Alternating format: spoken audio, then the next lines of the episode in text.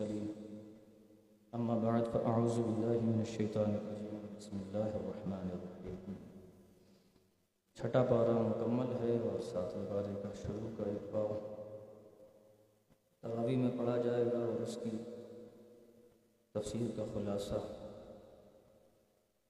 رکوع نمبر ایک، مفہوم کسی کے پوشیدہ حالات، غیبت یا چغلی نہیں کرنی چاہیے. اپنے عیبوں پر نظر رکھنی چاہیے عقل مند وہی ہے دوسروں کی تلاش میں رہنا، جستجو کرنا تانک جھانک کرنا۔ اس نے کیا، اس نے کیا، اس نے کیا کیا کیا کھاتا ہے، کیا پیتا ہے، کب آتا ہے، کب جاتا ہے۔ یہ جن کا کام ہے، وہی کرے۔ باقاعدہ طور پر سیکیورٹی فورسز کے بعض ادارے ایسے ہیں جو اس کام کو کرتے ہیں، جو ملک دشمن عناصر پر نظر رکھتے ہیں۔ ان کے لیے یہ کام جائز ہے، لیکن مسلمان آپس میں کریں۔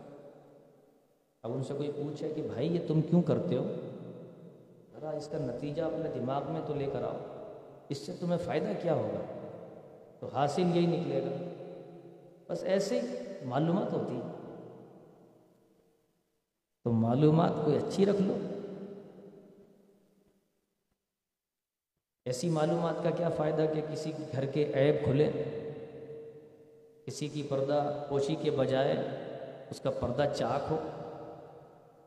قرآن نے منع کیا۔ رکوع نمبر دو۔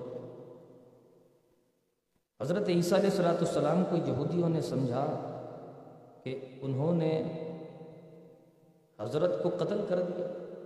یہودی یہ سمجھتے ہیں اور آج بھی بعض فرقہ جو یہ سمجھتے ہیں کہ حضرت عیسیٰ علیہ صلاۃ والسلام وفات پا گئے، جبکہ ایسا نہیں ہے۔ اور یہ کون سمجھتا تھا؟ قرآن کہتا ہے یہودی۔ جو ایسا عقیدہ رکھیں وہ کون ہوگا؟ یہودیوں جیسا ہی ہوگا۔ مسلمانوں کا یہ عقیدہ نہیں، مسلمانوں کو قرآن کا عقیدہ تو مسلمان یہ عقیدہ رکھتے ہیں کہ حضرت عیسیٰ علیہ صلاۃ والسلام نہ قتل کیے گئے، نہ سلیب چڑھائے گئے، اور نہ ان کا انتقال ہوا۔ وہ زندہ ہیں، آسمان پر اٹھائے گئے۔ آیت نمبر ایک سو ستاون سور نسا پارہ چھ میں یہ بات مکمل موجود ہے۔ وہاں ملاحظہ فرما سکتے رکو نمبر تین کا مفہوم، حضرت عیسیٰ علیہ صلاۃ والسلام کو اللہ کا بیٹا کہا کفر کیا۔ یعنی جو لوگ حضرت عیسیٰ علیہ صلاۃ والسلام کو اللہ کا بیٹا کہتے ہیں، ظاہر کفر ہے۔ حضرت عیسیٰ علیہ صلاۃ والسلام کے جسم میں حلول کرتا ہے، یہ ان کا کہنا تھا عیسائیوں کا۔ وہ کیسے خدا مانتے تھے؟ وہ کہتے تھے کہ عیسیٰ میں خدا بولتا ہے۔ تو خدا ان کے جسم میں آ جاتا ہے، پھر جب عیسیٰ جو کچھ بھی بول رہے ہوتے وہ عیسیٰ نہیں، وہ خدا بول رہا ہوتا معاذ اللہ یہ ان کا عقیدہ۔ معاذ اللہ سم معاذ اور پھر وہ اس لیے حضرت عیسیٰ علیہ السلام کو روح اللہ کہہ کر اور خدا مانتے ہیں یہ اللہ کی روح ہے گویا اللہ ہے معاذ اللہ سم معاذ تو اللہ نے ان سے خطاب فرما کر یہ بتایا کہ یہ تمہارا عقیدہ غلط ہے، تم کافر ہو۔ آج ہمارے بعض مسلمان گمراہی میں ہیں۔ اور کہتے ہیں کہ فلاں شخص میں جن کی حاضری ہوئی، اسی بات سے یہ مسئلہ نکلا۔ جب عیسیٰ اللہ کے نبی ہیں، وہاں پر کسی کا حلول کا تصور نہیں ہے، تو پھر کسی بزرگ کی حاضری آ گئی کسی عورت میں، کسی مرد میں، بولا ان پہ بابا کی حاضری آتی ہے، خواجہ صاحب کی حاضری آتی ہے۔ الامان الحفیظ۔ کہتے ہیں اس پہ غوث پاک کی سواری آتی ہے۔ دیکھا ہوگا آپ نے؟ قرآن منع کرتا ہے، یہ سب گمراہی ہے۔ اس کا عقیدہ رکھنا، اگر کوئی ایسا عقیدہ رکھے کہ کسی کے جسم میں کوئی حلول کر سکتا ہے، آ سکتا ہے، اور اگر وہ اس عقیدے کو اس حد تک رکھتا ہے کہ بس اتنا ہی عقیدہ ہے تو وہ کافر نہیں ہے، وہ گمراہ ہو جائے گا۔ لیکن اگر وہ خدا ماننے لگے گا تو کافر ہو جائے گا۔ کیونکہ یہ عقیدہ کافروں جیسا عقیدہ ہے۔ بہت خطرناک۔ گویا کہ آپ اس پٹری پہ تو آ گئے نا؟ پٹری پہ تو آ گئے۔ اس راستے پہ تو آ گئے نا؟ اور کتنے ہی ہیں جو اس طرح کی فضول بات کر کے اپنا ایمان بھی گوا دیتے ہیں۔ اس کا وقت نہیں ہے میں آپ کو تفصیل سے بیان کرتا۔ بابو، ہمارے باجی ہے نا فلاں، بہت پہنچی ہوئی ہے ان پر بزرگ کی سواری آتی ہے۔ وہ بزرگ جو ساری زندگی پردے کی تعلیم کرتے تھے، ساری زندگی عورتوں سے دور رہتے تھے۔ وہ بعد وصال معذ اللہ معذ اللہ سما معذ اللہ کہنا چاہیے کہ ایسی کون سی مستی تھی کہ وہ یہاں آ گئے۔ یعنی ان کو شرم و حیا نہیں ہے ایسی بات کرتے ہیں۔ اور خاص طور پر ایسی سواریاں عورتوں کو ہی آتی ہیں۔ مردوں کو ذرا کم آتی ہیں۔ یہ سواریاں نہیں ہیں، یہ شرارتیں ہیں۔ سواریاں نہیں دل تو چاہتا ہے کہ تفصیل سے سمجھائیں لیکن وقت اجازت نہیں دیتا ہے۔ رکو نمبر چار مفہوم ہے کہ قرآن مجید ایک نور ہے، یہ بھی ایک تفسیر ہے۔ ویسے نبی پاک علیہ السلام والسلام نور ہے۔ قد جاءکم من اللہ نور و کتاب مبین۔ تو بعض یہ کہتے ہیں کہ دوسرے نور سے بھی مراد قرآن ہے، جبکہ دوسرے نور سے مراد نبی پاک علیہ السلام والسلام۔ اگر دونوں سے مراد نور ہوتا تو پھر باؤ کے ساتھ یہ دو لفظ کیوں بیان کیے؟ آ جائے اللہ تعالیٰ ایک بات کو دوبارہ نہیں کہتا۔ ایک ہی بات کے درمیان میں دو بات کہتے ایسا نہیں ہوتا۔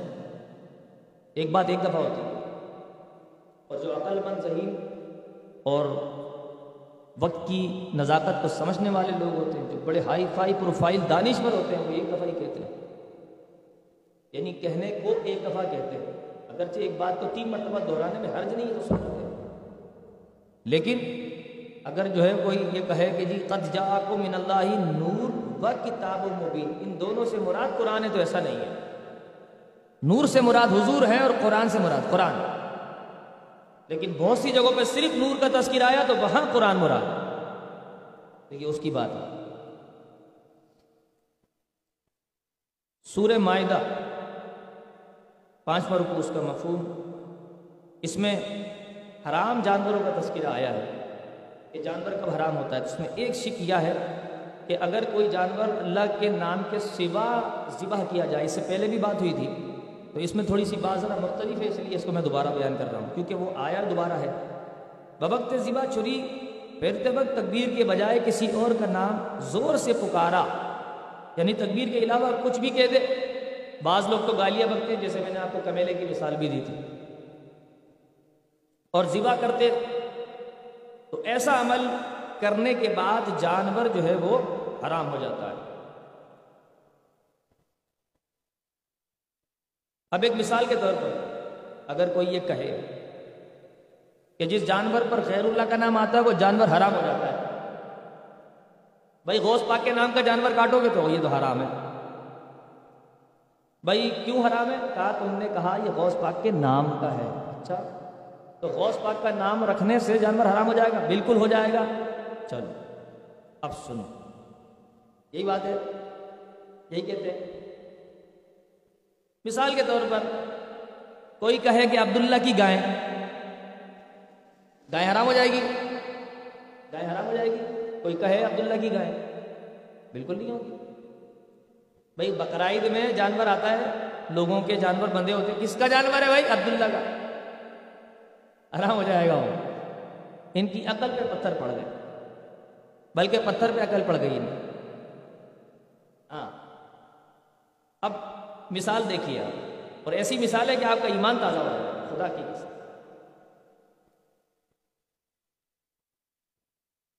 عقیقے کا بکرا۔ عقیقے کا جو بکرا ہوتا ہے، اس میں بچے کا نام لیا جاتا ہے، جس کا عقیقہ ہوتا ہے۔ نام لیتے ہیں باقاعدہ۔ تبھی تو عقیقہ ہوتا ہے۔ بغیر نام لیے عقیقے تھوڑی ہوتے ہیں۔ چلیے، اس سے بڑی بات بتا رہا ہوں۔ عقیقہ تو سنت ہے نا۔ اور پھر مستحب ہے۔ اور پھر جو ہے وہ اگر وقت پہ نہ کیا جائے تو اس کا وہ ثواب بھی نہیں ہے جو ثواب عام طور پہ سنت ادا کرنے کے لیے ہوتا۔ ہے لیکن یہ کہ اس کا ثواب ملتا ہے۔ لیکن قربانی جو کرتے ہیں آپ وہ تو فرض ہے۔ فرض ہے نا؟ اب دیکھیے۔ قربانی کے جانور میں جو حصے کا جانور ہوتا ہے، اس میں نام ہوتے ہیں۔ اور جب نام نہ لیں گے تو حصہ نہ ہوگا۔ نام لیں تو حصہ ہو۔ ہے کہ نہیں؟ اور پھر یہاں تک کتابوں میں لکھا ہے کہ بھائی، سارے کے سارے حصے دار جو ہیں، وہ چھری پہ ہاتھ رکھے اور کاٹے۔ اگر ممکن نہ ہو تو پھر وہ سولتے ہیں۔ لیکن پہلے یہی بدرج اولا یہ کرنا ضروری ہے۔ ختم یہی۔ ہے یعنی اگر کوئی شخص ایسا کرے جس کا نام قربانی میں ہے تو کہا وہ جب دعا پڑھتے ہیں آخر میں اللہ تقبل منا ومنی ومن ابراہیم ومن نبی محمد صلی اللہ علیہ وسلم ومن فلاں ومن فلاں ومن فلاں پڑھتے ہیں۔ تو یہ اتنے سارے جو نام لیتے پھر تو یہ قربانی بھی حرام ہو جانی چاہیے۔ کیا خیال ہے؟ حرام ہو جانی چاہیے۔ لیکن نہیں ہوتی، بلکہ اس کے بعد ہی تو قربانی ہوتی ہے۔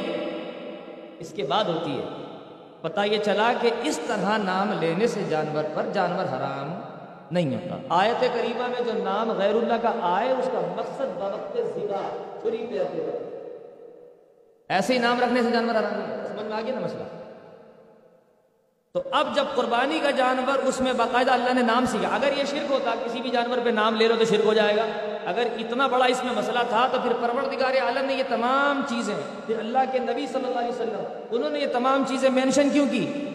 کہ نہیں بھائی، لوگ پھنس جائیں گے، شرک ہو جائے گا، مسئلہ ہو جائے گا۔ لہٰذا اس کو چھوڑ دو، ایسا نہیں کرو۔ نہیں، کچھ اور قانون بناتے ہیں، کوئی اور قاعدہ بناتے ہیں، حصوں کا نام لیے بغیر ہی کام چل جائے۔ نہ، ایسا نہیں ہوگا نام لیے، پھر ہوگا۔ بغیر نام لیے نہیں ہوں گا نا۔ نام لیں گے، پھر ہوں گا۔ ایسے تھوڑی ہوں گا۔ اللہ، وقت نہیں ہے، نہیں تو میں تفصیل سے سمجھا۔ رکو نمبر چھ۔ مفہوم، وضو میں چار فرض ہیں۔ چہرہ دھونا، کونیوں سمیت ہاتھ دھونا۔ چوتھائی، سر کا مسا کرنا۔ ٹخنوں سمیت پاؤں کو دھونا۔ ناپاکی کی حالت میں غسل فرض ہے، اس میں تین فرض ہیں۔ کلی کرنا، ناک میں پانی چڑھانا، سارے بدن پر پانی بہانا، سر کے بالوں سے لے کر پیر کے ناخن تک جسم کی تمام لکیروں اور گلیوں میں اچھی طرح پانی بہانا فرض ہے۔ یہ قرآن ہے۔ غسل کے جو فرائض ہیں، وہ بیان نہیں کیے۔ وضو کے فرائض بیان کیے ہیں۔ ہم نے ضمن اس کا مفہوم بیان کر دیا۔ رکو نمبر سات۔ اللہ پاک ہمیں نماز قائم کرنے اور زکوٰۃ ادا کرنے اور رسول پاک صلی اللہ تعالیٰ علیہ وسلم کی تعظیم کرنے کا حکم دیتا ہے اور اللہ پاک کی راہ میں خرچ کرو اور درگزر کرو۔ خرچ کرتے رہو، درگزر کرو۔ یہ نہیں کہو، اس نے مجھے دیا تھا جو میں دوں گا اسے۔ چھوڑو تم دیتے رہو۔ یہ نہیں ہے کہ یہ دے گا تو میں دوں گا۔ وہ دے یا نہ دے، بلکہ دینا تو وہ اچھا ہوتا ہے کہ جہاں سے نہ ملنے کی امید ہو، وہاں سے دو۔ اس کو دو کہ جہاں سے کچھ ملنا نہیں ہے، بلکہ فرمایا کہ نیکی وہ ہے کہ جہاں آپ دے رہے ہیں، وہاں سے آپ کو ماشاء اللہ سبحان اللہ یا مہربانی، شکریہ کی بھی امید نہ ہو۔ وہاں دو تو بہترین صدقہ ہے۔ ایسے دو۔ رکو نمبر آٹھ، مفہوم۔ موسا علیہ السلام کی قوم نے حضرت کی نافرمانی کی۔ پھر حضرت نے بدعا کر دی، وہ چالیس برس بھٹکتے رہے۔ یہ پورا ایک واقعہ ہے۔ رکو نمبر نو، مفہوم۔ حضرت آدم علیہ السلام السلام کے بیٹے قابل نے حسد کی وجہ سے، قابل نے حابل کو قتل کیا۔ معلوم یہ ہوا کہ حسد جو ہے بہت بڑا جرم ہے اور قتل ظاہر ہے کہ وہ اتنا بڑا جرم کہ حسد کی وجہ سے قتل کا ارتکاب ہو گیا۔ قتل کی نوبت آ گئی۔ معلوم یہ ہوا کہ آج بھی جتنے قتل ہوتے ہیں ان سب کا ایک ایک قتل کا گناہ قابل کے ذمہ جاتا پر انہوں نے جب وہ قتل کر دیا تو پھر یہ کہ اب یہ کیا کریں، سمجھ میں نہیں آ رہا ان کے۔ تو پھر اللہ تعالیٰ نے جو ہے وہ کوے بھیجے۔ دو کوے آپس میں لڑے، ایک نے ایک کو مار دیا، پھر اس نے چونچ سے کھڈا کیا اور اس میں ڈالا اور اوپر مٹی ڈال دی۔ تو پھر کابل نے کہا، میں تو اس سے بھی برا نکلا، میں تو یہ بھی نہیں کر سکا۔ تو یوں دفنانے کا کانسیپٹ ہوا۔ دفنانے کا سلسلہ جو ہے وہ ایسے ہوا اس سورہ معاہدہ میں بیان۔ رکو نمبر دس۔ اے ایمان والو، اللہ پاک کی بارگاہ میں قرب حاصل کرنے کے لیے وسیلہ ڈھونڈو۔ وسیلہ آپ کو معلوم ہے کتنے سارے ہیں۔ ہمارے پاس تو ایک فہرست ہے وسیلوں کے ٹینشن ہی نہیں۔ غوث پاک کا وسیلہ ہے، خواجہ صاحب کا وسیلہ ہے۔ ہاں ہاں سب کے وسیلے ہیں۔ نماز کا بھی وسیلہ ہے، وضو کا بھی وسیلہ ہے۔ سب سے بڑے وسیلے ماں باپ ہیں۔ ماں باپ کے وسیلے سے دعا کرو، قبول ہو جاتی ہے۔ ہاں۔ کسی بھی نیک آدمی کے وسیلے سے دعا کرو، دعا قبول ہو جاتی ہے۔ یہ تو سب ملتا ہے نا۔ آپ نماز میں کیا پڑھتے ہیں؟ السلام علیکم نبی رحمۃ اللہ وبرکاتہ۔ السلام علیکم عباد اللہ الصالحین۔ سلامتی بھیجتے ہیں آپ نیک لوگوں پہ بھی۔ بھیج رہے ہیں نا آپ روزانہ، ڈیلی نماز میں اطیات میں۔ سلام بھیج رہے ہیں۔ نا اسی طریقے سے جو ہے، قرآن مجید کا مفہوم آپ اگر دیکھیں تو نیک آدمی بھی وسیلہ نیک لوگوں کی وسیلے سے اللہ دعا قبول فرما حتیٰ کہ کتابوں میں لکھا المستدرک الحاکم کی یہ حدیث ہے کہ جس گھر میں ایک نیک آدمی ہو، جس گھر میں ایک نیک آدمی ہو، اس کے چاروں طرف چالیس چالیس گھروں پر اللہ تعالیٰ اپنی رحمتوں کی بارش برساتا ہے۔ یہ حدیث پاک کا مفہوم بتا رہا ہوں۔ چالیس چالیس گھروں۔ ایک نیک آدمی اگر کس جر میں گھر میں رہ رہا ہو اور اگر وہ اللہ کا ولی ہو جو کہ دنیا سے چلا گیا ہو، اس کا کہیں مزار بنا ہوا ہو، پھر پوری کائنات میں اس کی فیض و برکات بڑھتے ہیں۔ یہ ایک موضوع ہے پورا۔ رکو نمبر گیارہ۔ قرآن توریت انجیل اللہ کا نور ہے۔ یعنی اللہ پاک کے کلام تو نور ہی ہوتے مگر جو بدلا یعنی جسے بدل دیا وہ نور نہیں ہوگا۔ اب آج کل جو انجیل ہے توریت ہے، یہ جو ہے مطلب وہ ترمیم شدہ ہے۔ اس میں وہ باتیں بھی ہیں جو اللہ کی نہیں ہیں۔ صرف اور فساد کی باتیں۔ اللہ بچائے سے اب توریت شریف جو ہے، حضرت داؤد علیہ السلام پہ نازل ہوئی۔ اس میں ایک سو پچاس صورتیں تھیں۔ اس میں نہ احکام تھے، نہ فرائض تھے، صرف تصبیح و تحمید یعنی ثنا اللہ کی بارگاہ میں جو ثنا ہے، بس وہ تھی۔ باقی نہ فرائض تھے، نہ احکام تھے، نہ قصاص کی آیتیں تھیں، نہ جو ہے وہ کوئی روزے کے احکام ہیں، نہ نماز، کوئی بھی نہیں تھی ایک سو پچاس صورتیں۔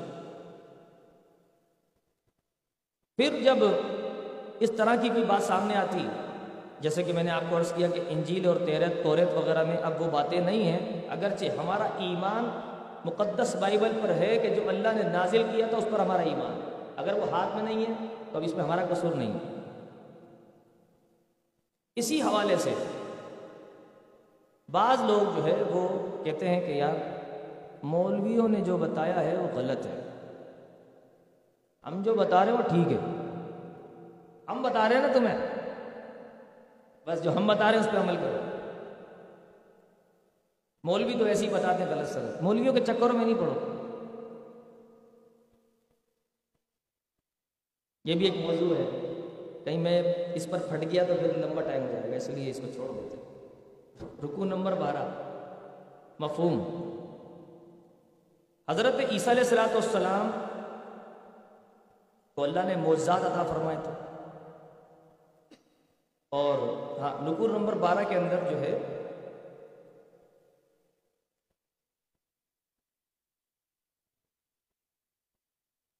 ایک بات بیان کی ہے۔ اس کا مفہوم میں آپ کو بیان کرتا ہوں کہ جو عشق مجازی ہوتا ہے، عشق مجازی، لوگ جو ہے وہ اس اللہ کی محبت سے اتنا وہ الفت اور چاشنی نہیں محسوس کرتے جتنی کہ وہ دوسرے عشق میں، محبت میں پڑ جاتے ہیں، اس میں اندھے ہو جاتے ہیں۔ اور پھر وہ یہ کہتے ہیں کہ کسی طرح یہ جو ناجائز ہو رہا ہے، اس کو جائز کہہ دو۔ پھر علماء کے پیچھے پڑ جاتے ہیں۔ بدل بدل کر اچھا جو جاہل لوگ ہوتے ہیں، انہیں تو بیچارے کو پتہ نہیں ہوتا۔ جو پڑھے لکھے ہوتے ہیں، وہ بہت ساری شکیں نکالتے ہیں۔ جیسے ایک صاحب نے فون کیا مجھے امریکہ سے۔ انہوں نے کہا کہ یہاں پر ایک لڑکی ہے، وہ مسلمان ہونا چاہتی ہے۔ تو میں یہ چاہتا ہوں اس سے نکاح کر لوں، تاکہ اس کو اسلام کا جو ہے سبق سکھاؤں۔ اب وہ سوال کر رہا ہے، کتنی چلاکی سے کر رہا ہے۔ میں نے کہا، بہت اچھی بات ہے، پہلے مسلمان کرو، پھر نکاح کر لو. کہنے لگا، وہ یہ کہہ رہی ہے، بھائی نکاح کر لو آپ، میں اسلام بعد میں لے آؤں گا. اب اس سے اندازہ کر لیں کہہ رہا، اگر میں نے اس کو چھوڑ دیا، تو وہ پھر دوبارہ سے اپنے مذہب میں نے کہا، اس نے اپنا مذہب چھوڑا ہی کب ہے؟ تو اس دوران جو ہے، اس کو میں نے سمجھایا۔ اس طرح کی اور بھی بہت ساری مثالیں اور اتفاق سے قرآن مجید کا جو بار بار رکو ہے، وہ اسی طرح اشارت کر رہا ہے۔ تو اب یہ جرا کرتے ہیں، بحث کرتے ہیں مباحثہ کرتے ہیں۔ کسی طرح علماء ان کے مطلب کی بات کو، شریعت کو موڑ کر اور جو ان کے دماغ میں چل رہا ہے وہ بیان کر دیں۔ جیسے بہت ساری چیزیں ہماری شریعت دماغ میں بیٹھتی نہیں ہے نا کہتے نہیں یہ سمجھ میں نہیں آ رہا۔ تو ہم کہتے نہیں، ایسا نہیں، ایسا ہونا چاہیے۔ ایسا کیسے ہو؟ جیسے بعض خواتین کہتی ہیں کہ جو حلالہ ہوتا ہے، حلالہ، کہتی یہ تو ہمارے پہ زیادتی ہے۔ یہ تو ظلم ہمارے ساتھ ہے۔ معذ اللہ، جبکہ وہ ظلم ان کے ساتھ نہیں ہے۔ وہ ظلم آدمی کے اوپر ہو رہا ہے۔ وہ ظلم بھی نہیں ہے، اس کو سزا مل رہی ہے۔ کون آدمی جو اپنی بیوی پہ ایک کسی کی نظر برداشت کر لے گا؟ اور وہ پھر اسے اس کے ساتھ چھوڑ دے تو کیسے برداشت کرے گا؟ یہ سزا تو آدمی کو ہے، عورت کو نہیں ہے۔ لیکن عورتیں جو ہیں وہ عقل کی ناقص ہیں، کم عقل ہیں۔ تو وہ کہتی ہیں، یہ ہمارے ساتھ سزا یہ سزا ہمارے ہمیں مل رہی ہے، یہ تو گناہ ہم نے تو نہیں کیا، طلاق آدمی نے دی ہے، سزا ہمیں مل رہی ہے۔ عقل کی ناقص ہے تو اسی طریقے سے کچھ مرد بھی عقل کے ناقص ہیں۔ جن کو شریعت بھاتی نہیں، دماغ میں بیٹھتی نہیں تو پھر وہ کہتے نہیں، ایسا نہیں، ایسا ہونا چاہیے۔ تو بھائی، شریعت کو اپنے دماغ کے اوپر ایسے منتبک کر لو کہ تمہارا دماغ شریعت کے مطابق چلے۔ ایسا نہ ہو کہ تم شریعت کو اپنے دماغ کے مطابق چلاؤ۔ کچھ نہیں ہوتا، بھائی، ایسا نہیں ہوتا، یہ سب ضروری تھوڑی ہے، ننگے سر بھی نماز ہو جاتی ہے، پینٹ شرٹ میں بھی نماز ہو جاتی ہے، آستین ہو یا نماز اللہ قبول کرنے والا ہے۔ ارے، تمہارے باپ کی شریعت ہے یار۔ جو تمہارے منہ میں آئے گا بول دو گے تم۔ کہ مطلب یہ بھی کرنے سے ہو جائے گی نماز۔ اگر ہم یہ کہہ دیں بھائی مچھلی کے کپڑے بدبو آ رہی ہے مسجد میں داخل نہیں ہو سکتا۔ مسجد میں داخل ہونا حرام ہے۔ اگر منہ سے سگریٹ کی بدبو آ رہی ہے تو باہر رہو۔ مسجد میں آنا حرام ہے۔ تمہاری بغلے مہک رہی ہے پسینے کی شدید بدبو ہے، تو تم باہر رہو۔ مسجد میں آنا حرام ہے۔ گجنی میں کچھ نہیں ہوتا۔ سب ہوتا ہے، سب۔ اللہ کو پتا ہے ہماری نیت کیا یہ تو اپنا مزاج شریعت پر تھوپنا ہے یہ۔ بابا شریعت کہہ رہی ہے کہ تم جیسا ہم کہیں وہ کرو، نہیں کہتا، شریعت کو کہتا جو ہم کہہ رہے ہیں وہ کرو۔ تو ایسے لوگ جو ہیں بڑے خطرناک ہوتے ہیں۔ اللہ تعالیٰ ان کو ہدایت دے۔ رکو نمبر تیرہ۔ اس رکو میں پروردگار عالم نے دین کا مذاق اڑانے والوں کا تذکرہ فرمایا کہ جو دین کا مذاق اڑاتے وہ کافی رکو نمبر چودہ۔ مفہوم کہ رسول پاک علیہ السلاۃ والسلام کو اللہ نے بہت کچھ عطا کیا۔ اور نبی پاک علیہ السلاۃ والسلام پہ جو کچھ نازل کیا، وہ آج ہمارے سامنے قرآن ہے، حدیث ہے، فقہ ہے، اجماع کی صورت میں ہے اور علماء اہل سنت اس کو بیان کرتے ہیں۔ اور ہم نے اسی کو ماننا ہے۔ ہم نے قرآن کی تعلیم کو ماننا ہے۔ رکو نمبر پندرہ۔ حضرت داؤد علیہ السلاۃ والسلام کے بارے میں یعنی جب وہ اللہ تعالیٰ کو پیدا کیا اور داؤد شریف دی یعنی وہ دی، زبور شریف دی تو یہودیوں کا یہ عقیدہ تھا کہ حضرت موسیٰ کے بعد اب کوئی نبی نہیں آئے گا۔ تو اللہ نے یہودیوں کا رد کرتے ہوئے حضرت داؤد علیہ السلام کو زبور عطا فرمایا اس میں رد ہو گیا داؤد، حضرت داؤد علیہ السلام کے پاس زبور آئی، حضرت موسیٰ علیہ السلام کے پاس توریت آئی، حضرت عیسیٰ علیہ السلام کے پاس انجیل آئی۔ اور دیگر انبیاء کے پاس جو آسمانی کتابیں آئیں، ہر کتاب میں نبی پاک علیہ السلام والسلام کی تعریف، توصیف و ثنا حمد بیان ہوئی ہے۔ یہ کتابیں سب سرکار کی تاریخ کو بیان کرتی ہیں۔ اور یہ بشارت دیتی ہیں کہ نبی پاک علیہ السلام والسلام پر ایمان لے آؤ۔ اچھا اس وقت جو نبی پاک علیہ السلاۃ والسلام کے زمانے میں ایمان لایا، وہ مومن۔ اور جو اپنی ان کتابوں میں تحریف شدہ کتابوں میں پھنسا رہا، وہ مومن نہیں۔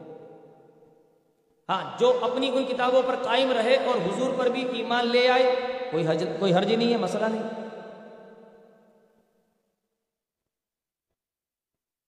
ساتواں پارا رکو نمبر ایک، مفہوم۔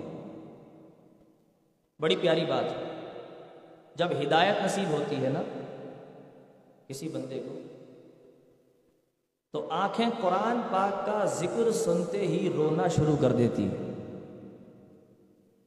قرآن کہتا ان کے دل کی ایک ہی آواز ہوتی ہے کہ اللہ پاک ہم ایمان لائے، تو ہمیں حق کے گواہوں میں لکھ دے۔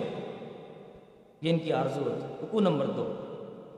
مفہوم، معلوم ہوا کہ اللہ پاک نے جو حلال کیا، وہ پاک چیزیں ہیں جنہیں حرام نہیں کیا۔ اور کھانے سے روکا بھی نہیں، کسی بھی انداز میں۔ اور اللہ پاک نے پاکیزہ اشیاء حلال فرما دی اور ناپاک اشیاء حرام فرما رکو نمبر تین۔ اس رکو میں پروردگار عالم نے احرام کی حالت میں شکار کرنے سے منع کیا اور وہ شکار وحشی جانوروں کا شکار ہے، خواہ حلال ہو یا حرام۔ رکو نمبر چار۔ اللہ تبارک و تعالیٰ نے بیجا سوالات کرنے سے منع فرمایا۔ یہ معاملہ یوں ہوا کہ حضور علیہ السلام السلام مجلس میں موجود تھے۔ بعض لوگوں نے ایسے ہی حضور سے پوچھنا شروع کر دیا، حضور نے جواب دینا شروع کر دیا۔ ایک شخص کھڑا ہوا، اس نے کہا، یا رسول اللہ، بتائیے میرے باپ کا نام کیا حضور نے فرمایا، تیرے باپ کا نام یہ یہ علم غیب نہیں تو کیا پھر ایسے ہی لوگوں نے سوالات کرنے شروع کر دیے کہ حج کرنا فرض ہے کیا ہر سال حج کرنا فرض ہے؟ تو حضور نے فرمایا کہ ہر سال حج کرنا فرض نہیں ہے۔ اگر میں ہاں کہہ دوں تو ہر سال فرض ہو جائے۔ اب مجھے بتائیں، سرکار جو چاہے فرض کر دیں۔ ہاں یہ کنجیاں انہی کے ہاتھ میں رکھی اللہ نے۔ یہ ایک سال حج فرض ہے، اس کے بعد جو حج کرے یا نہ کرے گناہگار نہیں ہوگا۔ یہ سرکار کا کرم پانچواں رکو مفہوم۔ حضرت عیسیٰ علیہ السلام کو اللہ نے علم و حکمت عطا فرمائی اور آپ سے مادر ذات جو اندھے تھے، ان کو آنکھیں عطا فرمائیں۔ سفید داغ والوں کو آپ ہاتھ پھیرتے شفا مل جاتی آپ قبروں سے مردے زندہ کر دیتے یہ سب اللہ کی عطا ہے۔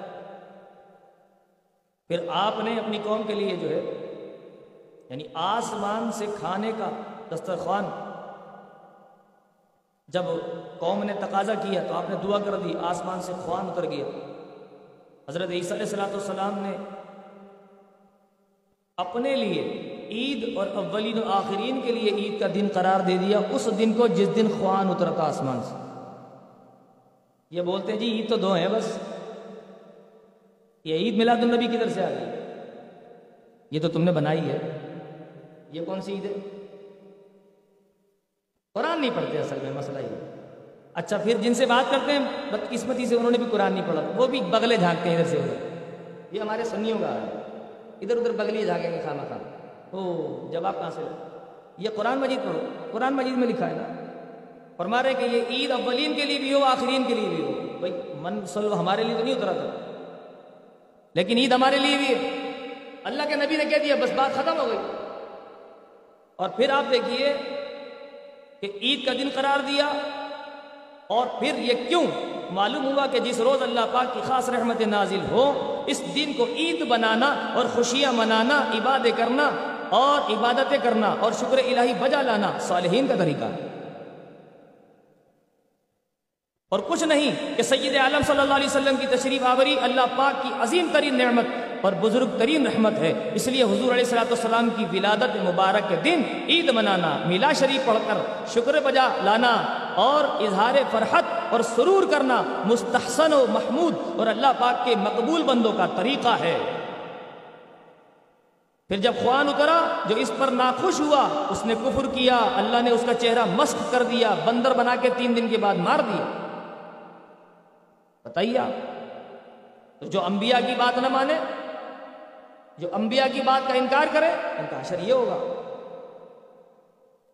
آخری رکو آج کا رکو نمبر چھ، مفہوم۔ جو لوگ عیسیٰ علیہ السلاۃ والسلام اور آپ کی والدہ کو خدا بناتے، تو اللہ تعالیٰ حضرت عیسیٰ علیہ السلاۃ والسلام کو قیامت کے دن پوچھے گا، یہ آپ کے بعد کیا کہتے تھے؟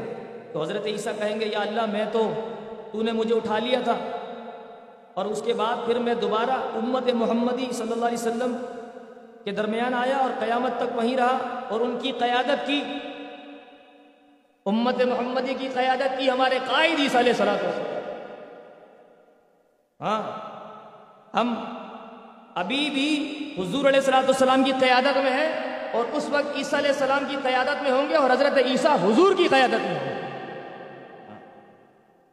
تو یہ منصب اور مقام یعنی پوچھا جائے گا قیامت کے دن، تو پھر یہ عیسائی کیا جواب دیں گے؟ کہ ہم جو اللہ کا بیٹا کہتے تھے اور مریم سلام اللہ علیہ کو بھی جو ہے وہ خدا کی بیوی کہتے تھے معاذ اللہ تو پھر کیا جواب دیں گے؟ اللہ کریم ہمیں ہدایت کی توفیق عطا فرمائے۔ ان سب کو ہدایت کی توفیق دے اور ہمیں ہدایت پر چلائے جو ہم جس عقیدے پر ہیں، اللہ ہمیں استقامت کے ساتھ اس پر قائم و دائم رکھے اور مرتے تم تک یہی عقیدہ ہمارا رکھے۔ آمین۔ وما علیہ